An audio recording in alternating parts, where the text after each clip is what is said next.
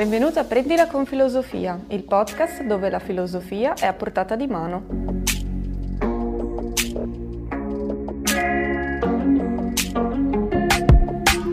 Un luogo e un tempo per chi vuole fare cose pensando un po' a se stesso e al mondo che lo circonda.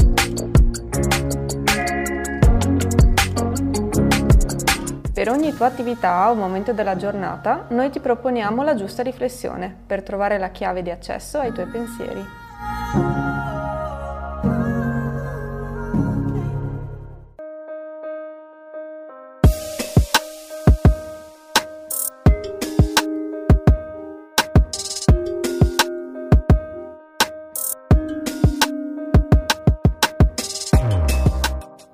Undicesima puntata, undicesima azione.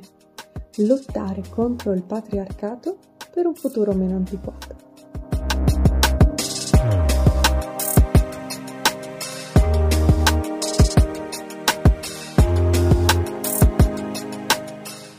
Una citazione per voi, De Beauvoir e l'essere donna, di Greta Esposito.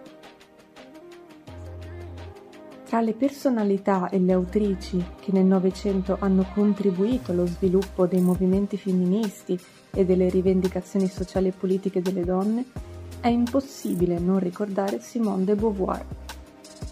Filosofa e pensatrice controversa di estrazione altoborghese, nasce a Parigi il 9 gennaio 1908 e si laurea alla Sorbona, dove conosce quello che diventerà il compagno e l'amico di una vita, Jean-Paul Sartre. Nel 1930 inizia ad insegnare, per poi lasciare la cattedra ed entrare nel comitato di redazione della rivista Le Temps Moderne. Intellettuale impegnata in ogni campo oltre al femminismo, prende posizione in questioni politiche, sociali e culturali. Dopo numerosi viaggi, opere e controversie che la rendono il personaggio emblematico che è oggi, muore nel 1986. È nel libro Secondo sesso che Simone de Beauvoir ci lascia in eredità la sua citazione più famosa. Non si nasce donne, si diventa. Un'opera, Il secondo sesso, che viene pubblicata nel 1949 e concepita come una trattazione teorica, ma che presto diventa uno dei testi di riferimento per le attiviste e i primi movimenti di emancipazione femminile. L'obiettivo di De Beauvoir è chiaro. Per pensare all'uguaglianza in un contesto di dominazione maschile è necessario appellarsi all'universalità della ragione. Diventare donne significa che per natura non lo siamo.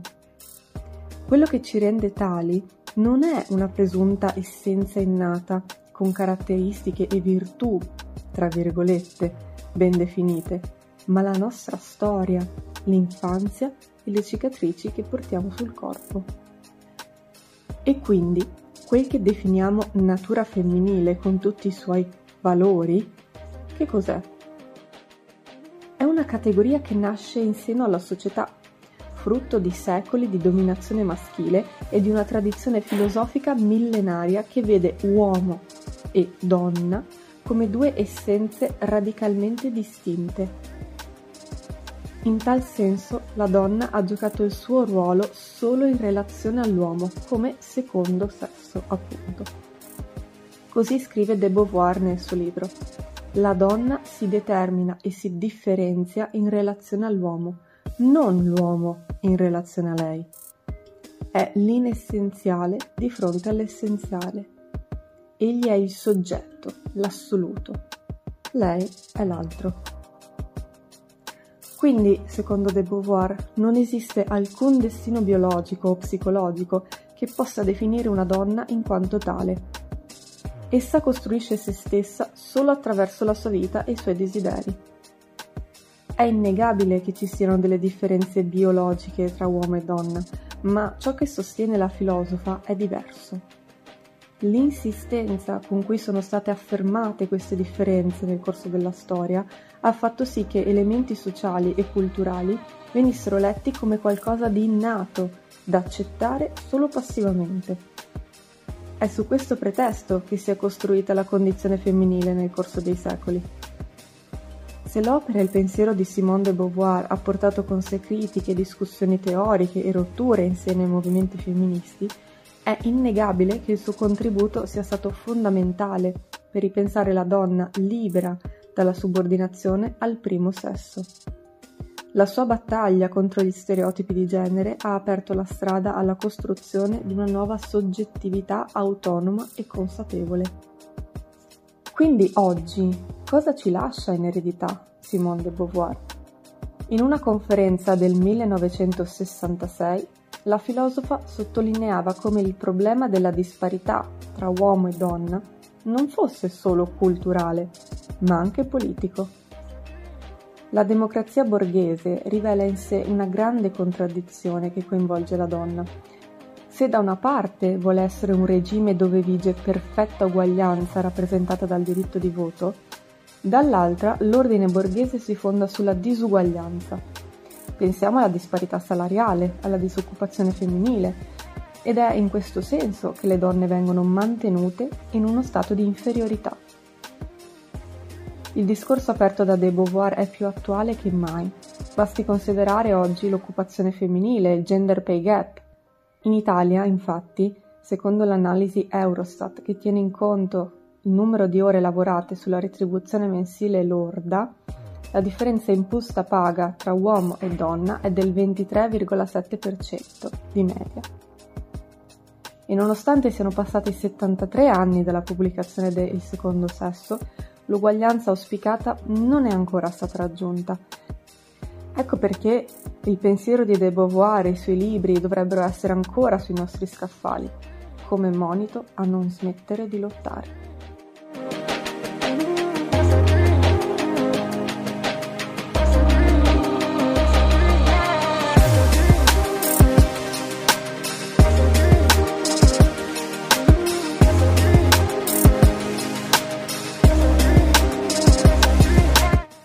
La parola di una donna e la violenza epistemica di Petra Codato. Dire che la parola di una donna non è bastata a far calare la scure della legge su Harvey Weinstein è esatto, ma incompleto. La verità è più sgradevole. Nella primavera del 2015 il produttore di Hollywood riconobbe di aver messo le mani addosso a una donna senza il suo consenso, ma per la procura non fu abbastanza per mandarlo a processo. Queste parole riprendono l'esordio dell'articolo 100 donne contro Harvey Weinstein, traduzione italiana dell'originale pubblicato su New York Magazine, nel quale si descrivono i passaggi che hanno condotto a processo il produttore cinematografico, accusato di decine di stupri e di molestie. Sappiamo che in seguito la condanna è stata fissata a ben 23 anni di carcere, quindi riguardo al caso potremmo esserci messi tutti il cuore in pace. E invece no. Nel leggere l'articolo un'affermazione mi ha colpita più delle altre, ovvero quella pronunciata dall'avvocato di Weinstein. Se non vuoi essere una vittima, non andare nella stanza d'albergo. Ancora di più mi ha colpita il fatto che tale avvocato fosse una donna e che così continuava.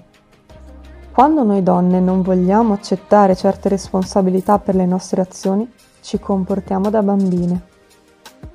Ripetere per l'ennesima volta che viviamo in un mondo ancora profondamente maschilista, secondo me, non sarebbe utile, ma mi preme piuttosto sottolineare un altro aspetto. Propongo infatti una breve riflessione su un concetto che non viene spesso evocato, ma che considero particolarmente interessante ed efficace, ossia quello di violenza epistemica. Il termine, coniato da Gayatri Spivak filosofa statunitense di origine bengalese a noi contemporanea, va a indicare la relazione che si instaura tra dominanti e subalterni, analizzandola da un punto di vista simbolico. In particolare, il meccanismo che si crea è quello di una introiezione delle categorie elaborate da chi domina all'interno degli strumenti cognitivi di chi viene dominato. Questa forma di violenza, secondo Spivak, è più pericolosa e subdola di altre, dal momento che non viene individuata come tale ed è dunque più difficile da estirpare. Per capire meglio questa violenza epistemica facciamo un esperimento. Quanti di voi provano una sensazione di fastidio ogni volta che sentono utilizzare la parola uomo per indicare l'intero genere umano? La filosofia occidentale, antica, moderna, contemporanea, è costellata di affermazioni sull'uomo e sulla sua natura, il suo valore, la sua dignità. Vi è un'enorme portata epistemologica nella differenza che sussiste quando si parla di natura dell'uomo e di natura dell'essere umano, differenza che nella lingua italiana è particolarmente esplicita. Si tratta dell'assegnazione o meno dello statuto di soggetto a metà dell'umanità. Banalmente nel nostro immaginario comune si può definire soggetto colui che parla e che agisce. Chi parla quando ci si riferisce all'uomo chi ha compiuto le azioni che vengono riferite all'uomo? La risposta è scontata. Si potrebbe obiettare che, per quanto riguarda la storia e la storia della filosofia, è corretto parlare dell'uomo maschio come unico soggetto, dal momento che le donne hanno ricoperto un ruolo del tutto marginale nella storia. Ma è sufficiente non agire per non essere responsabili? Questo è il punto cruciale e che ci riporta anche al caso in apertura a questa riflessione. Davvero non hanno nessuna colpa le donne che non hanno immediatamente denunciato i crimini di Weinstein, magari accettando una somma di denaro in cambio del silenzio?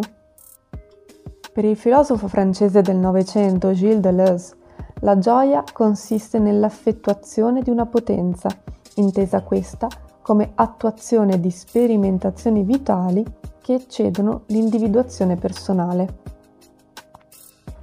potersi trasformare continuamente in qualcosa d'altro, facendosi esperienza di tutte le sfaccettature del mondo e intrattenendo con esse una relazione profonda, proprio perché diveniente. Il che è molto diverso dall'idea che è penetrata all'interno del nostro immaginario comune e che è quella della potenza come sopraffazione sull'altro. Invece la sopraffazione sull'altro, secondo Deleuze, è il potere. Egli infatti sostiene che qualsiasi forma di potere è di per sé stessa malvagia, dal momento che impedisce la realizzazione di quella stessa potenza vitale che prima citavamo, producendo debolezza. In questa concezione, dunque, ogni potere è intrinsecamente violento. Su quest'ultimo punto si potrebbe discutere in eterno, è vero, ma una cosa è sicura. È necessario riconoscere la violenza come tale in qualunque modo essa si presenti, per poterla combattere. Questo compito è più difficile per coloro che detengono il potere, spesso inconsciamente avviluppati nel meccanismo di riproduzione della violenza stessa, che si perpetua a livello culturale e sociale senza guardare in faccia nessuno.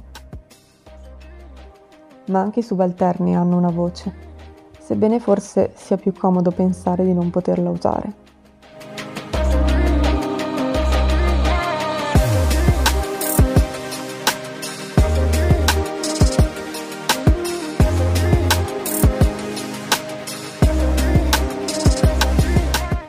Il femminismo che nasce dal racconto di sé di Fabiana Castellino.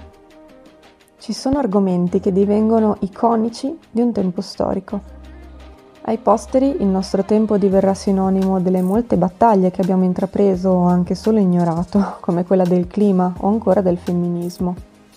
Il rischio che corrono questi temi è che non siano più incisivi e urgenti come dovrebbero essere la gente diviene come anestetizzata a certi argomenti e restia a continuare ad ascoltare o a formare un pensiero autonomo su di essi. Uno di questi è indubbiamente il femminismo. Se da una parte sono stati fatti passi da gigante rispetto al passato, ancora si è ben lontani dal raggiungere la piena parità fra uomo e donna. L'urgenza dell'argomento è data da due elementi fondamentali. Si tratta anzitutto della più grande disparità dell'umanità, poiché le donne costituiscono più della metà della popolazione e dunque della più profonda ingiustizia sociale. In secondo luogo, nonostante le vittorie del femminismo, le violenze sulle donne permangono e anzi sono in aumento, evidenziando così il fatto che esso non è diventato uso e costume della nostra società. Quando un'idea, un'aspirazione si svuota di senso sebbene sia necessaria, è bene allora riprenderne le origini e restituire vigore all'argomento.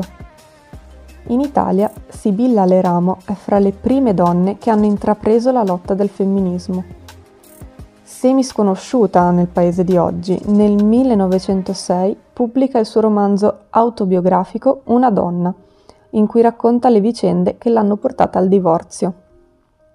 La sua storia spiega come il femminismo non sia un capriccio, ma un'esigenza per riconquistare la propria dignità di persona. Racconta infatti di essere nata e cresciuta in una famiglia borghese benestante e che il padre si è preso cura della sua educazione e dei suoi studi. A seguito di un trasferimento di tutta la famiglia da Torino, in un paese non meglio specificato del sud Italia, la protagonista ed autrice comincia a lavorare nella fabbrica del padre, conquistando quell'area di intraprendenza mal vista da tutto il paese. Quando è costretta a sposare l'uomo che aveva abusato di lei, la sua vita si appiattisce. Nel suo romanzo si domanda, appartenevo ad un uomo dunque? Lo credetti dopo non so quanti giorni di uno smarrimento senza nome. Che cos'ero io ora? Che cosa stavo per diventare? La mia vita di fanciulla era finita. Il mio orgoglio di creatura libera e riflessiva spasimava. Dalla consapevolezza di poter essere una persona indipendente, Aleramo si riduce al ruolo di moglie, l'unico socialmente consentito a una donna. Non importa che esso derivi da una violenza, così la figura di Sibilla Aleramo si normalizza agli occhi del paese. È dunque più scandaloso che una giovane donna lavori in una fabbrica ma non che sposi l'uomo che l'ha stuprata. La nascita di un figlio porta finalmente un po' di luce nella sua vita e in quella del marito anche, fino a quando quest'ultimo non diventa violento e inizia a segregarla in casa perché sospetta di un suo tradimento, mai avvenuto in realtà. Così la protagonista e la scrittrice giunge a tentare il suicidio Racconta addirittura che il marito e la cognata la ingiuriano mentre lei sta per perdere i sensi dopo aver bevuto un'intera boccetta di laudano. Il femminismo, cioè la possibilità di non vedersi negata la propria dimensione di essere umano, affonda le sue radici nel dolore, nelle ferite inferte dai mariti, nel soffocamento delle proprie aspirazioni. Il femminismo nasce come un'alternativa al suicidio o una vita sottomessa. Ciò che permette alla protagonista ed autrice di riscoprire la sua sfera di donna, oltrepassando quella di moglie, è la scrittura. In una donna si legge. E scrissi, per un'ora, per due, non so. Le parole fluivano, gravi, quasi solenni. Si delineava il mio momento psicologico. Chiedevo al dolore se poteva diventare fecondo affermavo di ascoltare strani fermenti nel mio intelletto come un presagio di lontana fioritura. Grazie alla scrittura, Sibilla Leramo riesce a vivere indipendentemente, lavorando per alcune riviste e finalmente a chiedere il divorzio. Riacquistando la sua dignità di persona, però, perde quella di madre. Come conseguenza del suo desiderio di libertà, il marito le porta via il figlio, con cui non riuscirà più a ricongiungersi. Il significato del femminismo può essere riassunto così nella vita dell'autrice piemontese, costretta a dover scegliere fra la propria sfera intima e quella imposta dalla società. Di fatto, l'affermazione dei diritti delle donne è la riconquista di una dimensione pluralistica della propria vita, in cui è possibile essere moglie e non cosa, lavoratrice e anche madre, il ruolo sociale della donna, come è stato inteso nel corso della storia, la riduce a oggetto, a mera funzione che permette l'andamento della società stessa. L'aspetto emotivo o sessuale della donna sono impedimenti all'ingranaggio della civiltà e per questo devono essere stirpati. Sibilla Leramo sfugge a questo appiattimento grazie alla scrittura, ovvero all'arte che le permette di ricordare la sua profondità le viene restituita l'autocoscienza. Possiamo così dire che il femminismo nasce come ricordo e come racconto di sé, come la capacità di guardarsi da fuori e di decidere per la propria vita.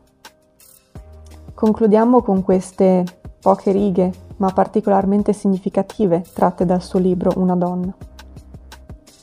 Al fine mi riconquistavo, al fine accettavo nella mia anima il rude impegno di camminar sola, di lottare sola, di trarre alla luce tutto quanto in me giaceva di forte, di incontaminato e di bello. Al fine risentivo il sapore della vita, come a 15 anni.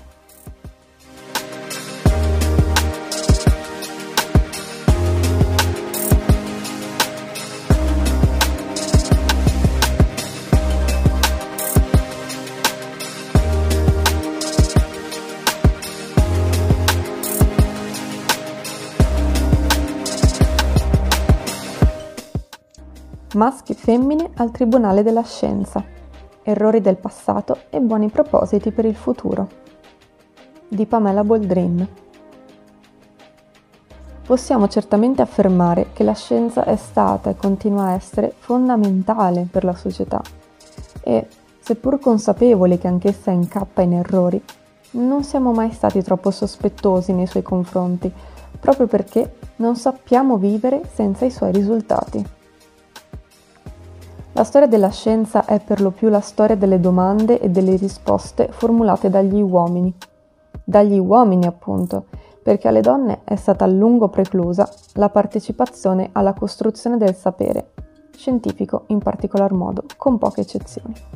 Vediamo allora un esempio di teoria scientifica e prendiamo Darwin, che ha smentito le nostre origini divine, mediandole quantomeno con milioni di anni di evoluzione a partire dal mondo animale facendoci parenti stretti delle scimmie. Ma nel tracciare l'evoluzione, lo scienziato ha osservato che i maschi delle varie specie sono più stimolati, grazie alla competizione per le femmine, a perfezionarsi sotto vari punti di vista. I pavoni maschi si sono sfidati e continuano a farlo tuttora sulle code più belle, ad esempio. I maschi umani, invece, oltre alla competizione dei muscoli, hanno ingaggiato la sfida anche sul piano intellettuale. E le femmine? Beh, non hanno fatto granché. Al massimo traggono profitto mutuando i successi evolutivi dei maschi grazie al fatto che si riproducono con loro. In sostanza Darwin, in qualità di scienziato, affermava che la disuguaglianza tra i due generi che oggi riscontriamo è frutto di differenze biologiche perfettamente in linea di continuità con quella che era la tradizione di pensiero alle sue spalle e quella dei suoi contemporanei. Insomma, dopo Eva plasmata dalla costola di Adamo, anche la versione scientifica, addirittura la stessa che smentisce Adamo ed Eva, conferma la donna come prodotto subevoluto subordinato all'uomo.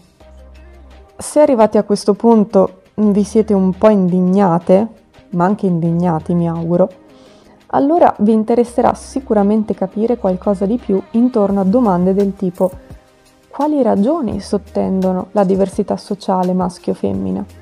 Si tratta di una questione enorme. Non si può rispondere certo qui in poche righe, occorre andare molto indietro nel tempo, addirittura fino al Neolitico, quando sembra che le differenze abbiano iniziato a essere giocate a sfavore delle donne, con qualche rara eccezione. Si tratta di un lavoro lungo e paziente che passa attraverso molte fonti bibliografiche, ma una delle risposte che facilmente emerge è la questione dell'istruzione. Alle donne è ripetutamente stato proibito di istruirsi lungo tutto il corso della storia della civiltà. Questo permette di rispondere alla prossima domanda. Perché scienziati, filosofi, letterati, intellettuali vari sono quasi sempre maschi? In realtà, seppur in minoranza, le donne compaiono qua e là lungo tutto il corso della storia, sono quelle che sono riuscite ad emergere con sforzi disumani e talenti straordinari, proprio perché da sempre stigmatizzate non appena si accingevano a varcare l'uscio di casa. Tuttavia, sebbene in minoranza, quelle donne prodigiose sono spesso state trascurate dai libri di storia anche se oggi, grazie alla recente e fruttuosa tendenza editoriale di narrare i contributi delle donne al mondo del sapere, scopriamo che ce ne sono state parecchie di donne eccezionali. Occorre però puntare la luce su di loro, perché si sa, la storia non è solo la storia dei fatti, ma anche di chi li racconta e decide anche come farlo. Se il sapere è stato prerogativa maschile per lungo tempo, questo ha sicuramente dato una tonalità piuttosto che un'altra ai contenuti del sapere stesso. Darwin, tra gli altri, non può che aver consolidato tale atteggiamento. Pensate a come sarebbe stata l'impresa della conoscenza se avesse ricevuto uguali contributi da entrambi i sessi. Anche la salute ne avrebbe risentito. La medicina infatti è stata, come tutte le branche del sapere, una prerogativa maschile e ancora oggi la ricerca medica soffre di una distorsione enorme. Questo perché i modelli di studio di farmaci e di malattie sono realizzati su campioni maschili, animali o umani. Le cave animali e i volontari umani sono quasi sempre maschi e molti farmaci sono tarati sul metabolismo maschile. In alcuni casi ciò si è rivelato deleterio per le donne. Basti pensare che un famoso farmaco per l'insonnia, lo Zolpidem, è stato ritirato dal mercato quando si realizzò che procurava grave sonnolenza diurna alle donne che lo assumevano, aumentando così il rischio di incidenti stradali è solo la punta dell'iceberg, perché la ricerca si sta adeguando a una metodologia più equa tra i sessi, ma troppo lentamente. La rivista Nature si è occupata più volte di questo argomento. Nel 2010 e nel 2017 diversi autori riportavano che se i medicinali pongono sempre qualche rischio per chi li assume, questo rischio è molto più alto per le donne. Inoltre sottolineavano che una stessa malattia non colpisce in ugual modo maschi e femmine. È allora fondamentale prendere consapevolezza di come la scienza in passato sia stata ingiusta nei confronti delle femmine, privandole di tutti i meriti evolutivi della nostra specie e di come continui a essere faziosa nella ricerca medica. Per fortuna, oramai l'accesso all'istruzione non è più un ostacolo, almeno da noi anche se è possibile che gli stereotipi di genere continuino a essere una barriera all'emancipazione del genere umano. E qui si apre uno spazio per i contributi di chiunque, perché se non è possibile che ciascuna o ciascuno di noi diventi scienziato o scienziata, è assolutamente possibile che ognuno, ognuna di noi cominci almeno a cambiare la cultura, iniziando a riflettere sui propri stereotipi di genere ovvero le più subdole delle barriere.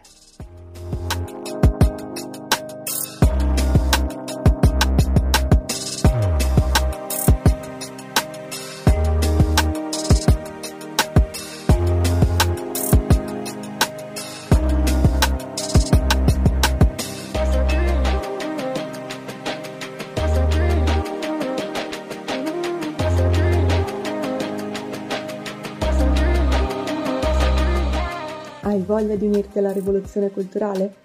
Se il podcast ti è piaciuto, scopri le altre puntate per riempire le tue azioni quotidiane con un po' di filosofia.